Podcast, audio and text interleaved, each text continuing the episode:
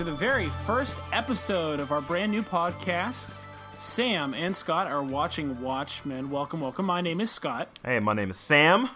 and we're gonna be doing some watching of Watchmen. All right. So, I wanted to say, say a brief thank you to everybody who's listening right now. Uh, although it's only a half thank you because you still have to leave us a five star review.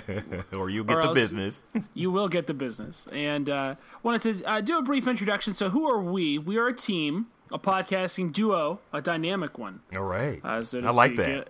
I like it too. We're we're the Nerdcyclopedia Transcontinental Podcast Corporation, which sounds like a big name, and I picked it that way on purpose. All right. Uh, but we uh, do podcasts on here. Our main podcast, Nerdcyclopedia, is a listing of uh, a discussion of nerd items done by letter of the alphabet. You can find that over on our other feed at Nerdcyclopedia Podcasts. Mm-hmm. Super awesome. Mm-hmm. And I guess the number one question our listeners probably have at this point is, uh, why are we watching Watchmen? All right. right? I mean, that's Great a question, question. I got. Great question. that's a good question. And uh, you know, for me, I got to say, it's just a couple reasons why I wanted to do this podcast. Number one, I'm just a lifelong fan of these comics. I've loved these stories. Um, you know, so that's something that for me is a big deal. And I'm a, I'm a Twitch streamer. I stream um, you know old video games I play for speed. It's called speed running. if you never knew that was, I'm a big Pittsburgh uh, sports fan. And one reason I wanted to do this is because I love HBO so much.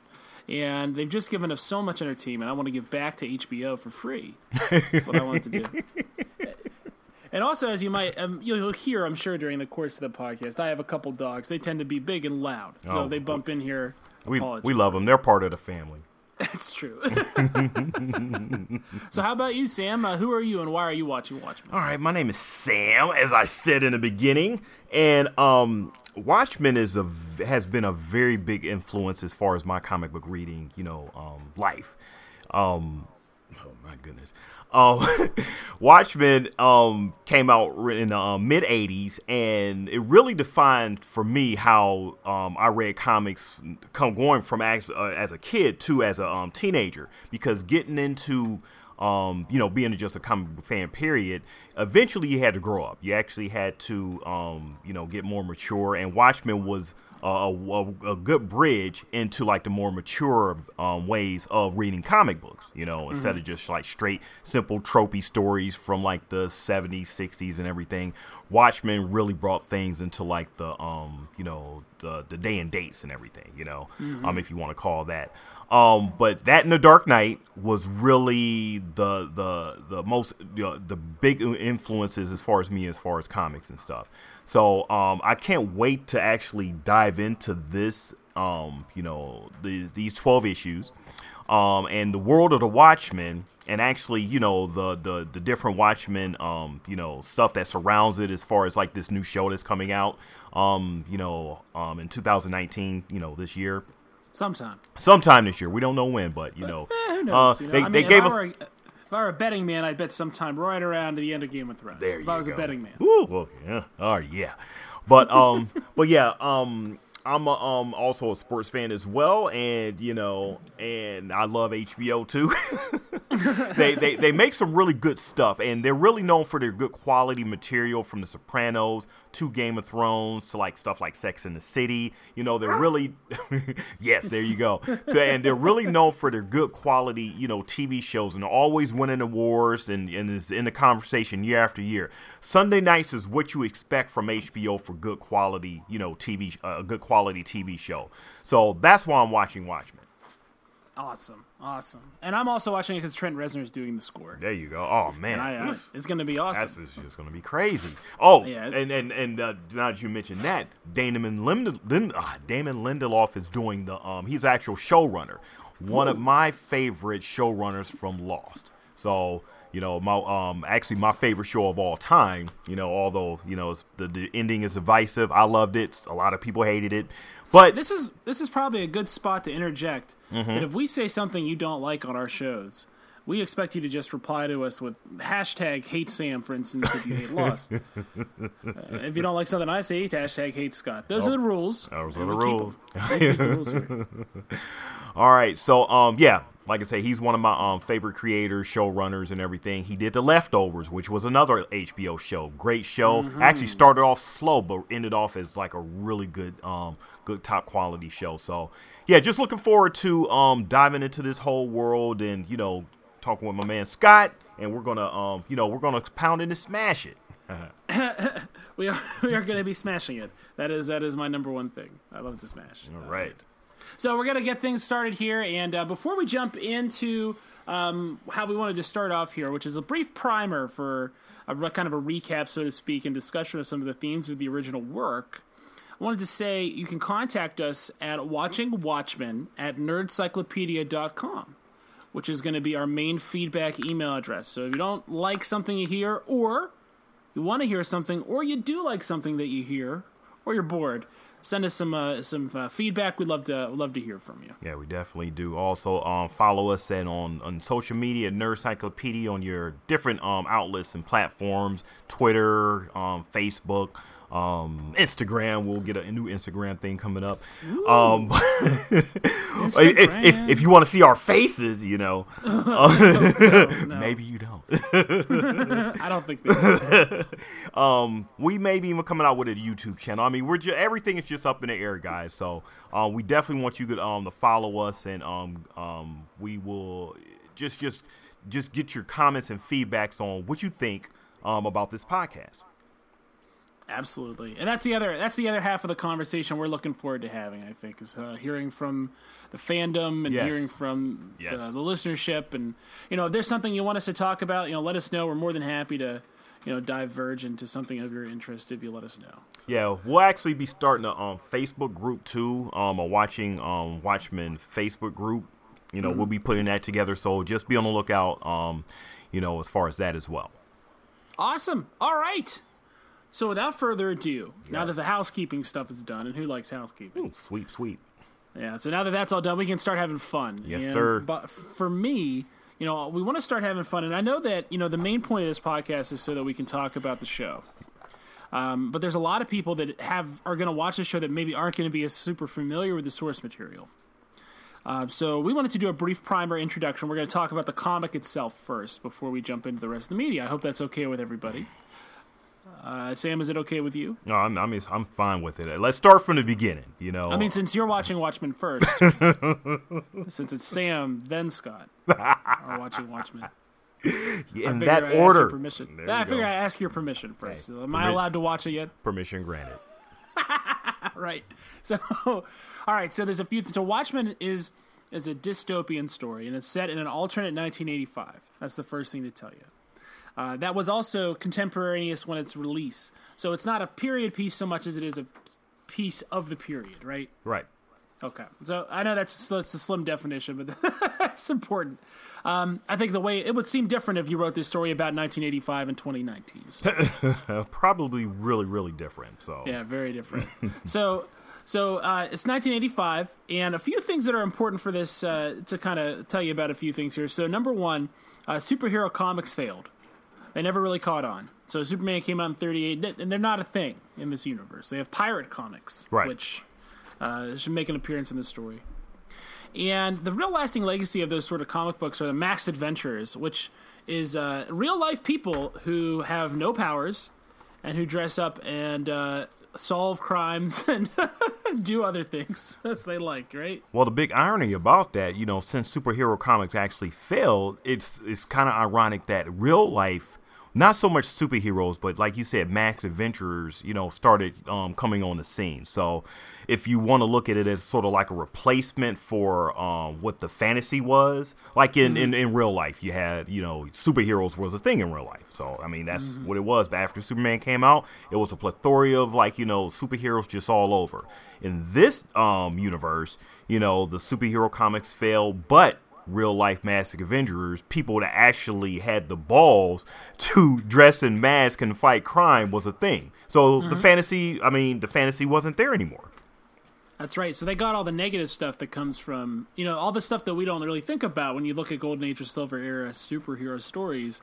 Like there's buildings getting crashed through, you know what I mean? Like the scene in um from uh oh man, uh Dawn of Justice, Batman v Superman, Yeah. right? I mean, okay, it's a terrible movie. But at the beginning when um when Superman's having that fight uh you know, and he was destroying Gotham City, he's destroying Metropolis, right? Right. And uh, Batman sort of having to deal with it. Right. I think there's there's something to the idea that, that these actions would all have consequences, and and there's a consequentialism to uh, Watchmen, Mm-hmm. and it takes like time, and it takes you know effect, and it really applies those sort of you know those sort of uh, pressures Right. to to the golden era sort of archetype of a superhero, and it makes it it turns Mm-hmm. it into something that's a lot more adult, like you said Right. uh, than what it was before. So, so that's that's our intro. I also want to say this: I like to think of every character in this, other than one, mm-hmm.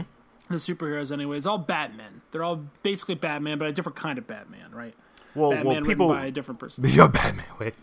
people with flaws, bad Batman right. type tendencies. Yes, Batman type tendencies. oh my god, I would love to be a psychologist and be able to diagnose people with that. well, uh, well, Mortimer, uh, everything came back clean, but it says here you got a tendency to uh, uh, dress up in tights and punch criminals in the face. So we're gonna put you on a script of uh, gonna put you on a script of kryptonite. And, uh, we'll see how that goes. Oh man. I'm not saying you're Batman yet. Now listen, nobody's accusing you of being Batman, but we've checked and it seems that there are some things about your background that make us think you could eventually develop into a Batman. Telltale gonna- signs. Telltale signs of Batmanism. Were your parents brutally murdered in Batmanism. front of you? Batman is. Number one, oh man. All right. are you very, very rich? Mm. Number two, are your parents dead? Number three, were they murdered by a person that could later be retconned into the joke? Well, those are the three. All You don't have to retcon it, but you can. That's the important thing. All right. Uh, all right, so without further ado, let's jump mm-hmm. into the first issue okay. of Watchmen, the limited series by Alan Moore and David Gibbons. All right.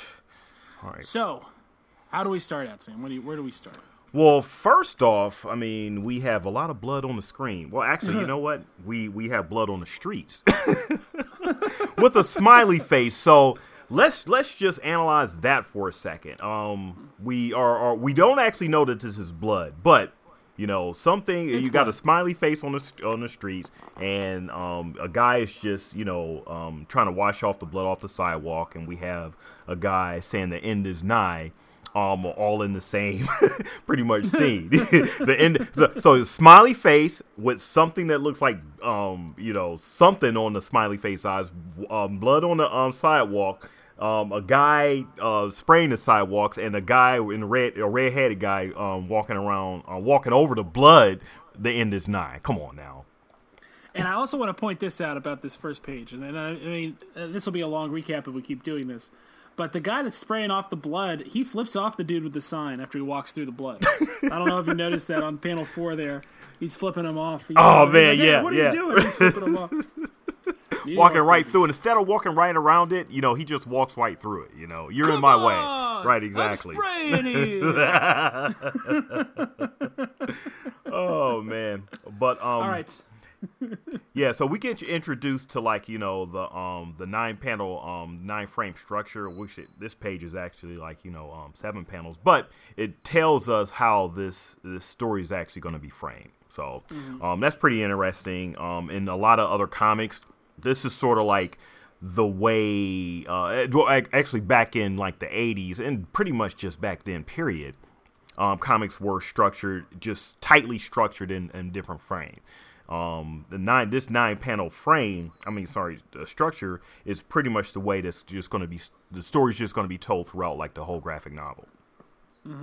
And I think there's a lot to you know that structure is something to pay attention to as far as how how it's used and how it's used throughout the book because there's some some characters are presented a lot more in the the three by three frame, and some are presented in more like splashy, you know, less with less boundaries so to speak. Right, right, So that's some that's something to pay attention to is the way is the method right. right. and that, that's something it's something that is borrowed from these sort of superhero tales that you know Watchmen's sort of like the last chapter in a golden age super superhero story that starts with you know That's a great way The- to put it. hmm the the the, um, the murderer at the chemical plant, at Ace Chemicals or whatever you know you want to call it. Mm-hmm. So so what's happened here? That blood is from is from a guy named Eddie Blake, and Eddie Blake is a guy who is noted as being built like a pro wrestler in his fifties. so he's enormous. Mm-hmm. He's basically like a, like Schwarzenegger twenty years ago, right? Like they made T three and someone like threw Schwarzenegger out of a out of a building. So it's not a little thing, right? That what they're saying is this is a crazy thing, and they're talking to each other about like how to get out the window. They're like, you Right. must have been running at full speed. So they think that it's a you know, but there's other damage indicating there was a fight. So these cops who are talking to each other about you know what do you think happened, right? They're they're they're kind of piecing some of it together, Right. right? A little bit of it, and you're seeing it in um in sort of uh they kind of show you this in sort of like interjecting frames, right? Yeah. The, the way the cops the- kind of figuring it out. yeah, the way in the movie, like you know, you're cutting to this, and you know, as the story is is as the characters are speaking, the two cops are investigating. They're like cutting to, you know, the um what is what they think actually happened, and it's actually going into the um you know the guy kicking the door down and the guy punching Eddie, and it's just going back and forth between what they believe actually happened. Now, whether it actually happened this way, we don't know, but this is what they um nine times out well eight times out of ten maybe it did happen that way but this is what they're um you know deducing it to be Mm-hmm, mm-hmm, mm-hmm. So they have, so they basically figure, oh well, who's this guy? No one really knows. Who knows? Maybe it was a bunch of gang guys came in here and beat him up and threw him out the window, right?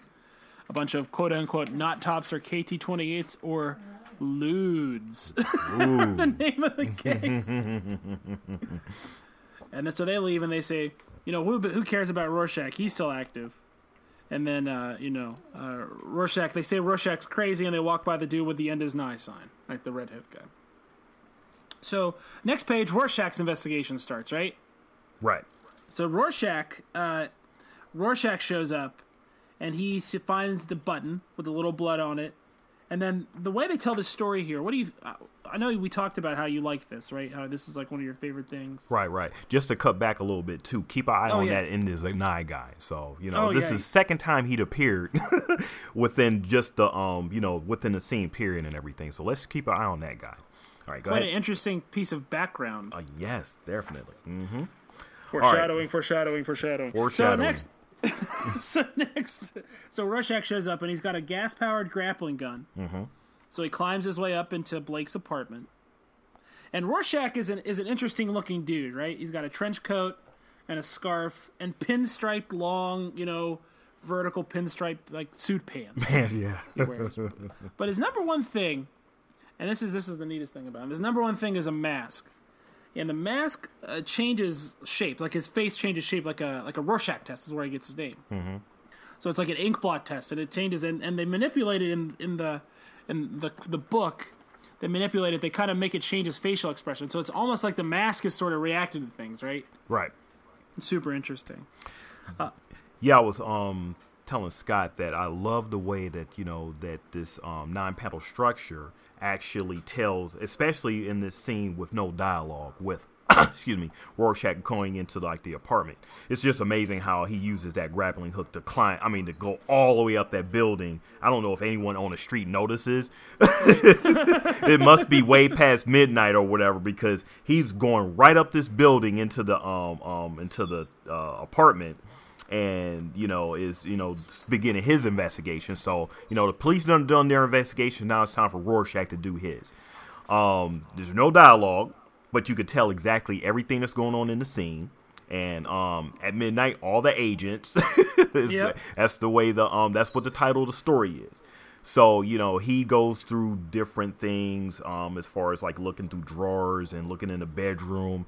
And then finally he comes upon a um a closet and you know he's pushing around and he's just trying to find okay well what's going on with this closet? And um one of the things i was telling you know saying is that it's just um, it's, it's funny how he's grunting you know making noises. And it's really a telling sign as to okay he's discovered he's happened upon something. So he brings this gets his hanger and finally, you know, finds a way into the um um the uh, uh, find the false door, you know, to the closet. Right. Pushes a button, and here we go. We find comedian's arsenal. You know, his his his his, his costume. That thing on the bat cave that goes and comes up when you hit the button. Oh, yeah. That's what shows up. What's that? so it's got his his uh his outfit and his mask, and you can see all his weaponry and everything. Mm-hmm.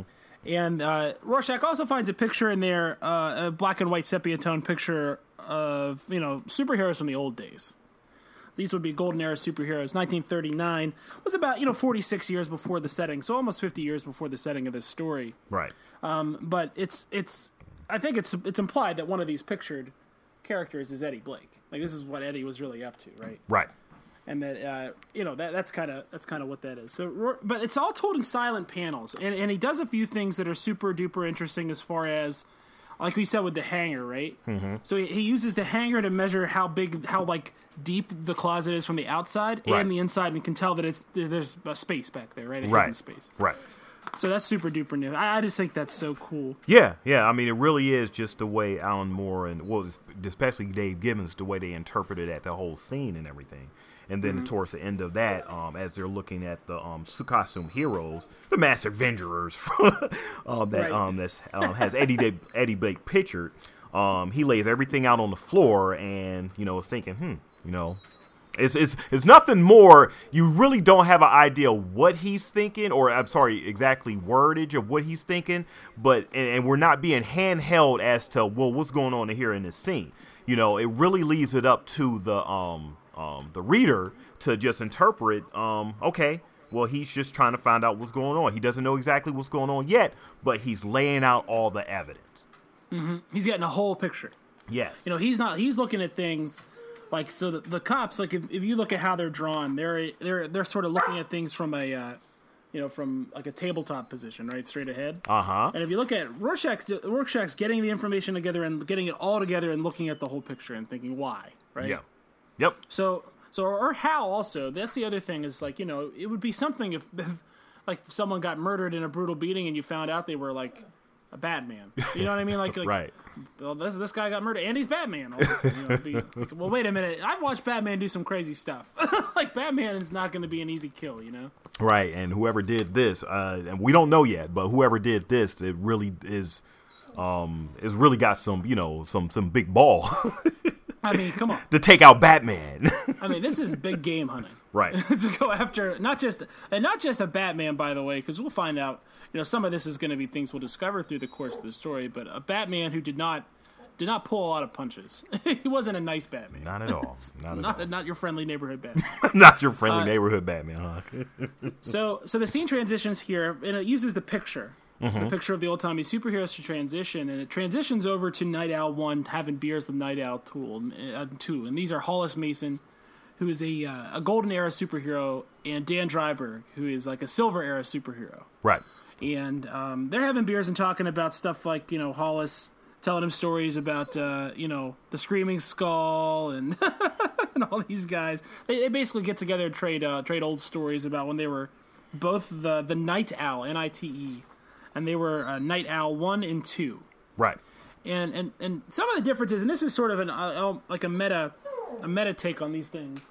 Some of the differences between Nite Owl one and two. Nite Owl one's a kinetic hero. He's punching and kicking and finding and looking and doing those things. He's a very uh, you know, uh, verb. He's a Right. verb, so to speak. And Dreiberg is more of like a gadgets and tech and you know what I mean, right. sort of things like that. He would. He, he's he's what you would call the Batman of today, as far as the gadgets is concerned. So Right. that was that was his thing. You know, he see. So the the two Nite Owls are sort of like the um the split the split of what Batman is. Batman is a gadget and the kick butt. You know, Yep. whereas these two, they're um pretty much um you know just different takes on the same um this uh different versions on the same you know Nite Owl. Right, right. So it's yeah, so it's like Different you know, Hol- approaches. okay, go ahead. Hol- Hollis is a puncher, Mm-hmm. and Dan has the like the owl computer is the way to think of it. Right, right. Uh, to two different approaches to crime fighting. Yes. And so, so they basically talk and they say, "Oh man, ever since '77, things have really you know slowed down because that's when the Keene Act was passed. More to come on the Keene Act." Mm-hmm. And uh, that's, I guess, when these younger heroes got retired. So there's this sort of this um, one thing about Watchmen that's interesting is it's a generational story. So there's this this idea that there were like there was a first generation of these Masked Adventurers and a second Right. and you're finding out that you know the second generation of heroes were retired not by choice Right. like they were not they, they were Right, told right. to stop They were told to stop. Yes. They were told to stop. So so Dreiberg goes home, and guess who's waiting for him, sitting in his uh, kitchen eating a bunch of beans. I'm all bean juice guy. Rorschach. He's always he's always there when you don't need him to be. Whenever you need a cop, he's around. Rorschach's oh around. man, yeah. mhm. you don't, he's just jumping in your house, stealing your sugar cubes and your beans. Oh yeah, yeah, yeah. Uh, and to back up a little bit, um, Yeah. we get um it, throughout these scenes with um Nite Owl and you know both Nite Owls and everything, younger and older. We get little um things in, in the panels just to to to foreshadow and um tell about different things. It's just really crazy and just interesting how Alan Moore and Dave Gibbons just um puts Easter eggs, if you want to call them Easter eggs, um, but just put things in the story that just uh, that res- that re- resonate throughout like the whole story. Like in the one panel, um, you know, you get him um, leaving um, the first Nite Owl's apartment, and it's a Who Watches the Watchmen, you know, um, um, graffiti on the side of the um, wall. That'll be something um, to foreshadow later. Um, and then in the um, in the um, uh, a couple panels after that on the next page, you got like a, um, some gang members who are like you know um, will be able to be foreshadowed later. And then as Scott said, we see um, we see Dan meet uh, Rorschach right in his house. How did he break into his house uh, or to his home? Um, he's there eating some um, beans. beans. He's like, you want to? Hey, uh, Rorschach, you want me to heat those up? And he's like, No, I don't want you to heat these beans up. heat is heat is decadent. Sorry, Christian Bale sounding Rorschach. I, I can only do one impression. I don't know what you want from me. So, so Dreiberg says, "Is that bean juice on that button?" And he's like, "It's human bean juice." Oh, oh man. Oh man. So so Rorschach says, you know, hey, I'm warning you because the comedian got killed by someone who could be hunting masks. Like we're all in this this fraternities kind of mm-hmm. is the way they think of it. And, mm-hmm. and Dreiberg says, you know, uh, you know, whatever happened to us, whatever happened to those great times, and Rorschach tells him, you quit. Leaves, leaves him sitting there with his uh, nite owl costume, sort of, you know, hanging there. Yeah, I mean Rorschach is pretty much going through his place. Just um, he he's doing his own investigations as you know he's he, but but he wants to also warn um Dan about you know what he thinks is happening. So you know Right. he goes into like the, you know the basement and um you know the um where where the his all his ga- all Dan's um um gadgets are and everything. And it, they're basically just talking about like you know old times and what's going on and everything. And um Rorschach is just basically multitasking. He's filling him out but at the same time he knows Dan is just a you know goody good you know so he has no reason to um you know be a um suspect in the comedian's murder but Yep. he's um he's basically just just filling him out and and telling him about and warning him about um oh you better basically just watch yourself Yep. Yep.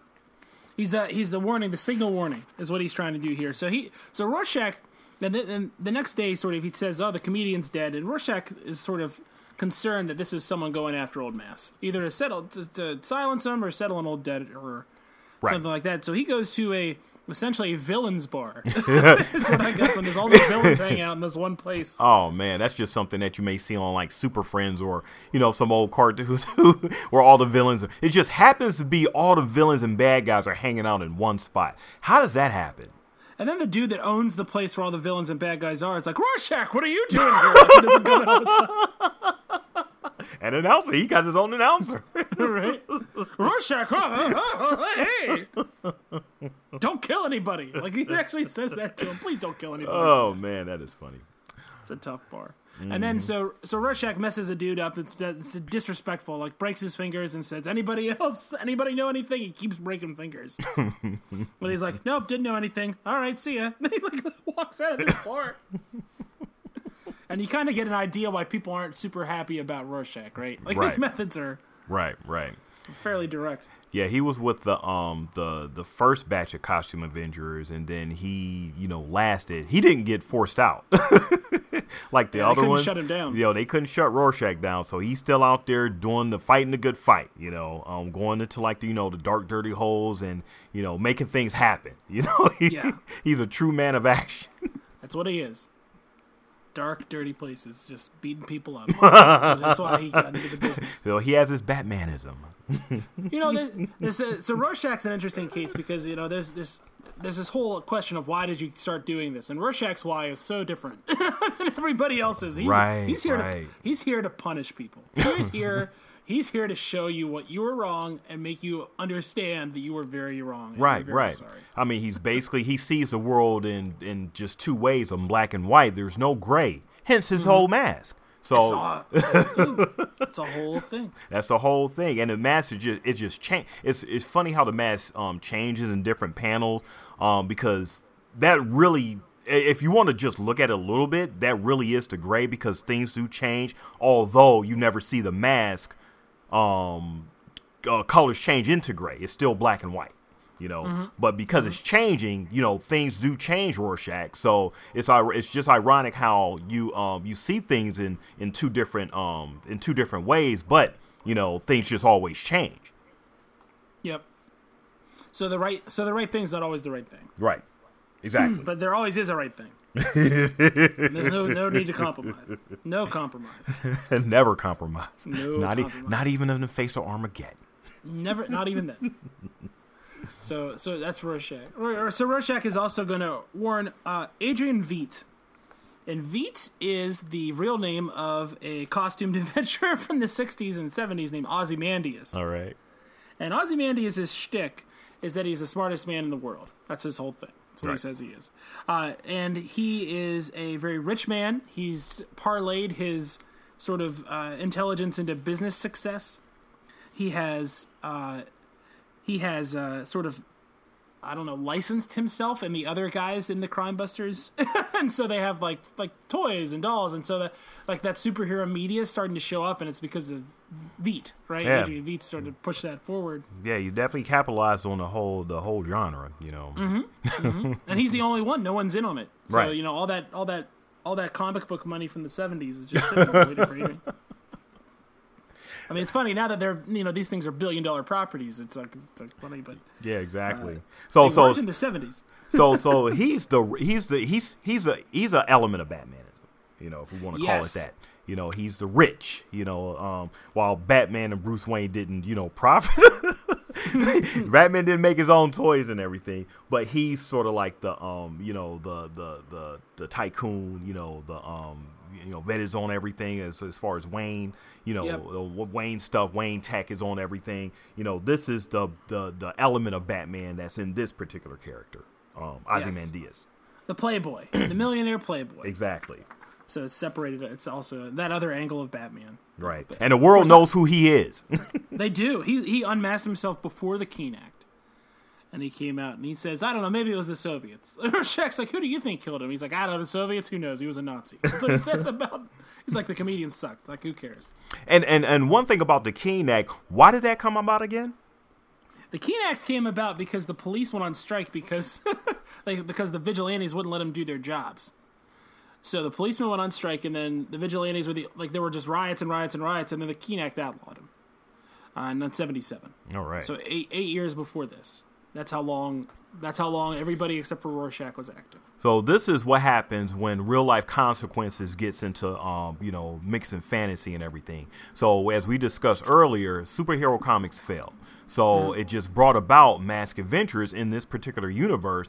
They they were actually committing really acts of crime. They were vigilantes doing, you know, putting their own sense of justice without um, you know, consulting like, you know, the police and just just putting their own brands of justice um in a in, in effect. And it eventually just got out of hand to where the government had to intervene and hence the Keene Act. Well, think about this too. I mean, Mm-hmm. if let's say, let's say I I get a, a confession out of someone, right? Right. And in order to do that, I had to beat the living, sh- you know, I had to beat them up real good. You know what I mean? Right. I had to mess them up, broke their leg or something. Uh-huh. Dumped them off at the police station with the recording of it. That's none of that's admissible.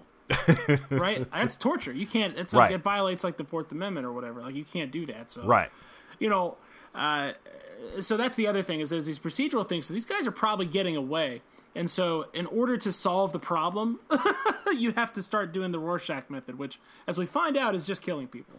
Yeah, And pretty much. And that, see, that's a big change when they start just just 86 and guys, right? Yeah, yeah. It's a lot different from how it was before when you turn them into police and you still let the state have the power, the authority of, of the final prosecution and determination.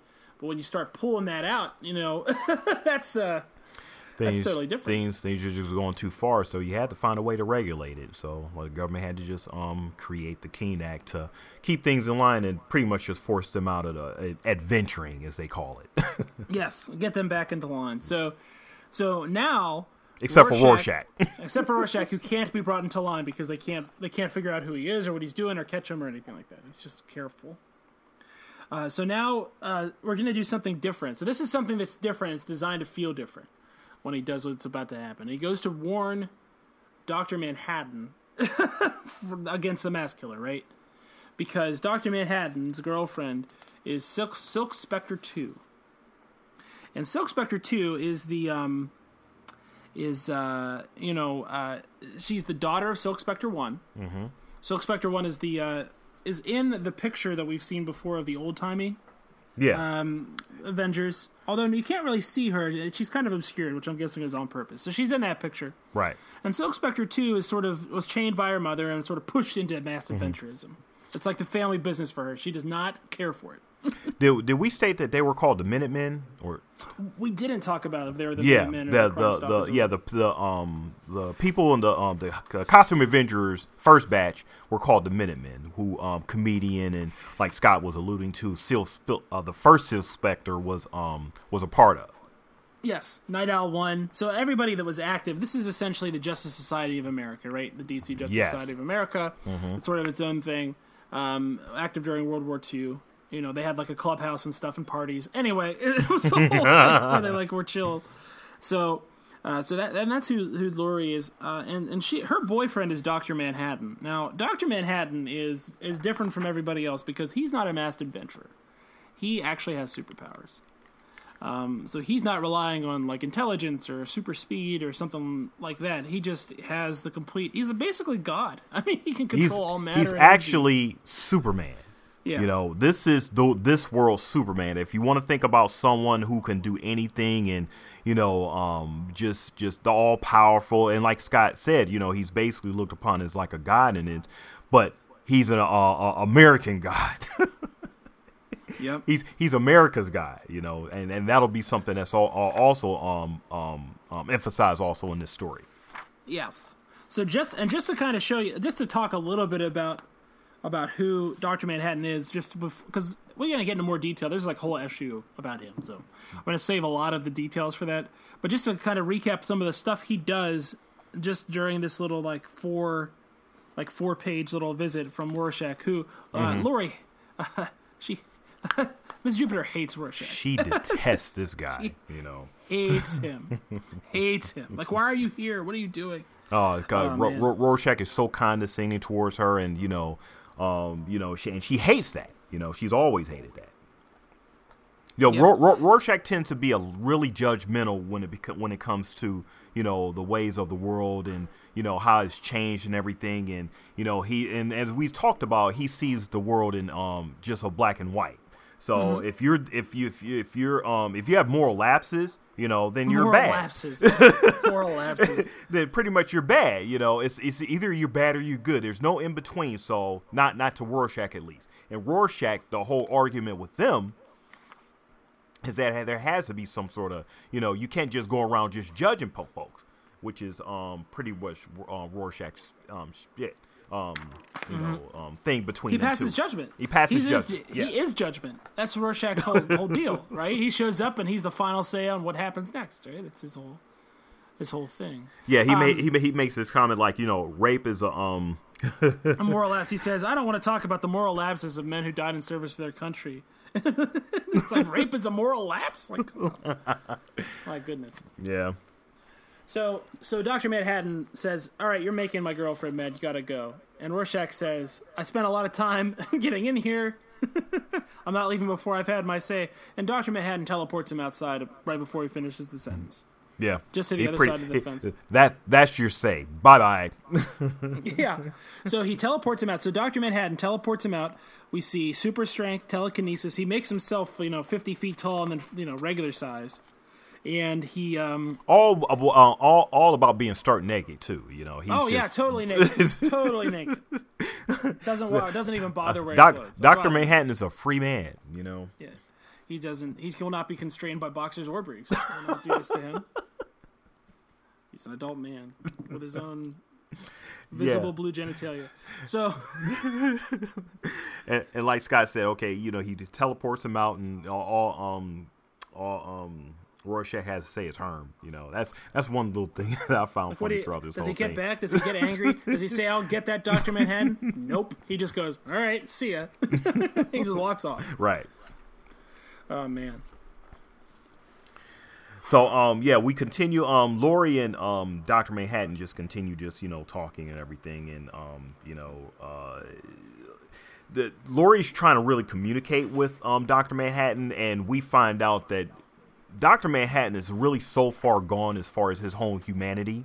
Um and that's one thing that we'll we'll talk about later too. You know, Dr. Manhattan was once a human, you know, but um you know, he's lost his um he's beginning to lose his humanity if he hasn't already lost it and Laurie can't really communicate with him and make him feel in a way to where um she can get some real empathy you know empathy with him so she just begins to um reach out to Dan Yep. they they start talking about Dan, you know, as far as like the um, remember when we did this, remember when we did that, and she decides to reach out to him, and and probably in not her own um, way of thinking, she pretty much is reaching out to another human because this person that she knew was um that she was infatuated with um to begin with is not the same person that she she um fell in love with. So she's basically just reaching out. She wants um she wants uh, she wants to actually touch somebody, you know. She's made he's made it very clear that he's a lot more interested in finding the Gluino than talking to her. Like he's like, "You go to dinner with Dan. I don't want to go see Dan," right. which is definitely not something any couple ever has had a conversation like that. Exactly. Okay, so so uh, next she goes to Raphael's with Dan and um, with Dan, and they have a, a nice dinner. And there's a there's a, a frame here um, in the middle of page 25, issue page 25, where you can see two old guys kind of holding hands and cuddling in the foreground. Yeah, that's something we'll call back to later. Those right. guys are kind of important. That, That's a that and, and, and, and that's what we keep talking about. Easter eggs planted throughout, just um, callbacks and um, foreshadowing and thing. The the thing about this this graphic novel is that you have to pay attention. Um, and if you don't really pay attention the first time, you have an opportunity to keep reading and going back and just finding things, finding things that are really essential to the story. And you're just like, ah, man, this is this is tightly, tightly put. Um, Alan Moore at one, one at one point said this film, this this this graphic novel, um, is not filmable. It can never be put on a screen. So, um, the way he structured it, the way him and Dave Gibbons structured it, is not is not to be put on a screen. You know, we'll find that you know a lot of people ignore that, but just admiring how this is put together and how you just have to pay attention um, to the story because it tells stories within stories. Mm-hmm. It's a it's it's this like it's very complicated. It's a complex narrative. Yeah. And then, oh yeah, Dan and Laura, they, they they're talking about. Uh, they're sitting here talking about Rorschach, and they're like, "Whatever happened to that guy who kept going over and being like, uh, you know, he kept being like, hey, you know, I'm stealing from this. You got to stop me, right? He's like uh, Captain Carnage, right? yeah. He says, "Whatever happened to that guy?" And is like, "Oh, he tried to he tried that stuff with Rorschach, and Rorschach threw him down an elevator shaft." and they all laugh about it. Have a good laugh. It's like, and then the um the the, the first chapter ends and First chapter um, ends. the, the the comedian is dead you know everybody gets a good laugh at that um with that Rorschach comment you know the both of them but the comedian is dead so Yep. that's the way we end it that's the way that's a hell of a way to end that um first first issue you know yep. um, you talk about like the good old times and you laugh about like the um, you know the adventures that um, and this and, and as I was telling uh, as I was saying before this is when Laurie and Dan are really that she's really connecting she she's she's been feeling a certain way for so long you know being um, cooped up with Dr. Manhattan and not really getting any human contact so finally she's with uh, um uh you know a guy she can actually relate to you know Yep. and they talk about the good old days and the good old times and stuff whatever happened to those you know well Um, what do you expect? A comedian is dead. It's no, it's nothing. It's nothing to really laugh at anymore. you right. know. So and um, the the end quote of the um, first chapter is at midnight all the agents and super and all at midnight all the agents and superhuman crew go out and round up everyone who knows more than they do. A quote from Bob, uh, Bob Dylan song. Yep. Man. Yep some some deepness going on here, guys, and some stuff to be told, you know, as we end this first chapter here. Indeed, indeed. And then we hear about Hollis Mason's Under the Hood Part 1, which is all about his origin and how he became uh, Nite Owl. And he starts saying, uh, he tells this story about his dad's, his dad worked in a mechanic, for mechanic, and he tells a story about how the head mechanic in this guy's office was, had carnal knowledge of his wife Beatrice, and he, like, and he killed himself with this. Uh, you know, he started a car engine and ran a hose to the cab, right? And he mm-hmm. says that's the saddest thing he could think of, and that story tells you a lot about Hollis Mason or Nite Owl One. Right. You know, Hollis is a hero primarily because he doesn't want bad things to happen. Right. He's, so he's, he's he has he has a yeah he's he's has a heart of goodness so you know he mm-hmm. just doesn't want things to happen and you know will risk his life to do that you know a hero yes and he becomes a policeman and then Hooded Justice shows up first, so he doesn't even try to claim to be the first one. So Hooded Justice shows up in fall of 1938, and then Hollis decides, you know, I'm gonna, I'm gonna get ready, and I'm gonna become, you know, I'm gonna become Nite Owl. Right. Start punching people in the head because I kept. he got named Nite Owl because he stopped uh, going to. Uh, he wouldn't ever go out for drinks with his buddies, right? Because uh, he had to go home and be Nite Owl. He's busy. Yeah. So I mean that and that and and and the the real with this universe being you know uh, is, is, I guess a substitute for real life and everything. This is a decision that he makes, where is what came before um, Watchmen, you just had um, a lot of tropes. You know, you didn't really um, deal with like a lot of consequences and a lot of the really little idiosyncrasies that happen when a um, you know a person put on that mask. You know, going out for drinks. You know, um, well, I want to actually go out and be a hero, you know, mm-hmm. something like that wasn't talked about, you know, with a Batman or a Superman or a, um, even a Spider-Man, you know, for that instance. Well, Spider-Man, you know, Stan and Steve, they they really gotten into like a lot of the good stuff as far as like you know humanizing. But for the DC characters, you really didn't have that. You know, yep. they were they they were dealing with a lot of um, you know space stuff and you know, just craziness that you really wasn't so much down to earth. Watchmen just throw all that out the window. Okay, if a hero decides he wants to go um, and um, and um, play hero, he had to sacrifice some things. Sacrifice being like a, a good friend, you know, a good husband, you know, um, just actual person to actually go out and really sacrifice himself for the good of you know the city, which is what um, this first night auto did. Yep.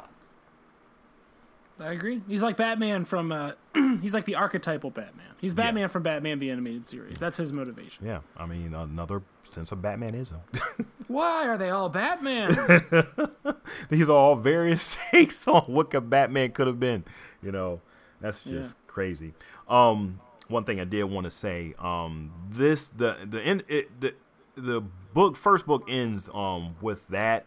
Um, but the way um, that they do these little extra, um, you know, extensions in the chapters. They present Under the Hood as actual book. This is a book that um, the Hollis Mason had written about his costume adventuring, and it actually would have been pretty nice to have actually a real book, you know, regarding this. But you know, but it's inner. Um, the the graphic novel is interspersed with well, at least his first part is interspersed with um, excerpts from that um, actual book that he wrote. So mm-hmm. the the way that um the way that I heard it was um Alan Moore only had um, and Dave Gibbons only had en- enough material for like six issues, and they decided, um, but DC wanted like twelve issues. They wanted like mm-hmm. a um, a bigger a bigger story, so they had to find out a way to um, delve in a little bit more to what was going on inside the book. So they decided to come up with these different um, different excerpts like throughout like the whole the whole 12 issues and to fill more pages so they came up with the uh, okay you know hollis mason wrote a book so we're going to actually put the book in the book so i thought that was pretty decent and it fleshes out so many of the details, you know. Yes. And like, and like I said, this is a generational story, so it's it's important to understand that you know uh, the effect of uh, of these mass vigilantes is being felt, you know, in a large way throughout the whole world, Right. and sort of America's comfortability and reliance on Doctor Manhattan is in many ways sort of an outcropping of this uh, peculiarity in their timeline, where they have these masked adventurers instead of stories about them. Right. Right. So they were like sort of bred to trust these super beings. And it's a um and as far as this under the hood, I mean it's a really good way for him to tell the story from his perspective. Everybody has a perspective in this story. So from Hollis Mason's perspective in this book, we get his interpretation of what he thought um you know he was getting into meeting hooded justice and um did he did we did he talk about Silk Spectre in this um in this first chapter? Um because this happened way back in the um. I think the- he mentions it. I think he maybe Okay. mentions that she Okay. shows up and it's weird. Yeah. Um, I think you talked about his father and everything too. Uh, uh, yeah, basically, um, it, it just basically gives his perspective of what was going on back then in the 30s, in the late 30s, and um, when um, Superman actually just came out, as far as the comic book, I think Yep. and how um, it related to um, yeah it talks about action comics and how you know um, how that came about and how that pretty much died and then that's when the massive avenger started just you know taking over and everything. So yeah good excerpt from his perspective. Yeah, and that's it. that's pretty much it for issue one. Watch right. yeah tight first issue and it really sets up the pl- um, sets everything up for you know what's to come and it's just some you know some grill grounded stuff. We we get a sense of um this is a murder mystery first and foremost you know regardless of all the politics and you know everything you know as far as like all the mass adventuring and you know what's going on back then this is first and foremost sets out who murdered the comedian Yep. so that's that's basically what this first issue is telling us about. There are different um, elements that go that that's going into it, and different people that are involved. But we are about to find out what's going on. Yep. And that we're going to find out that, you know, the comedian's murder is tied into this game of world brinksmanship that we're watching Richard Nixon play. right. oh, yeah. Richard Nixon's the president, guys. It's not, it's a different timeline. and it spreads um far and far far few. I mean, it spreads far and beyond. So you know, Mm-hmm. Nixon gets elected to a third term. We'll find out how that happened. You know. Over and over. Richard Nixon's back again. Okay.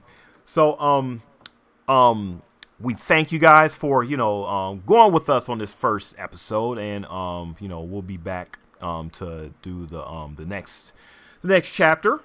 Well, first, let's direct them back to our email address. Let's do that. Yeah, let's um you know, we're going back to the um, you know, email address um at um watching Watchmen at nerdcyclopedia.com. Our own domain. That's how you know we're oh, legit. man, we are so legitimate. Follow us on different social media platforms at um Nerd Nerdcyclopedia. And um, you know, just uh just just give us um the five stars like Scott said, and you know, if you don't, I'm going to give you the business. oh and man, will he I let me do a brief description of what the business is. It's cold, and it's dark, and it's going to last the rest of your life. heartless. Heartless business. All right, guys, see you when we see ya. Thanks for watching with us.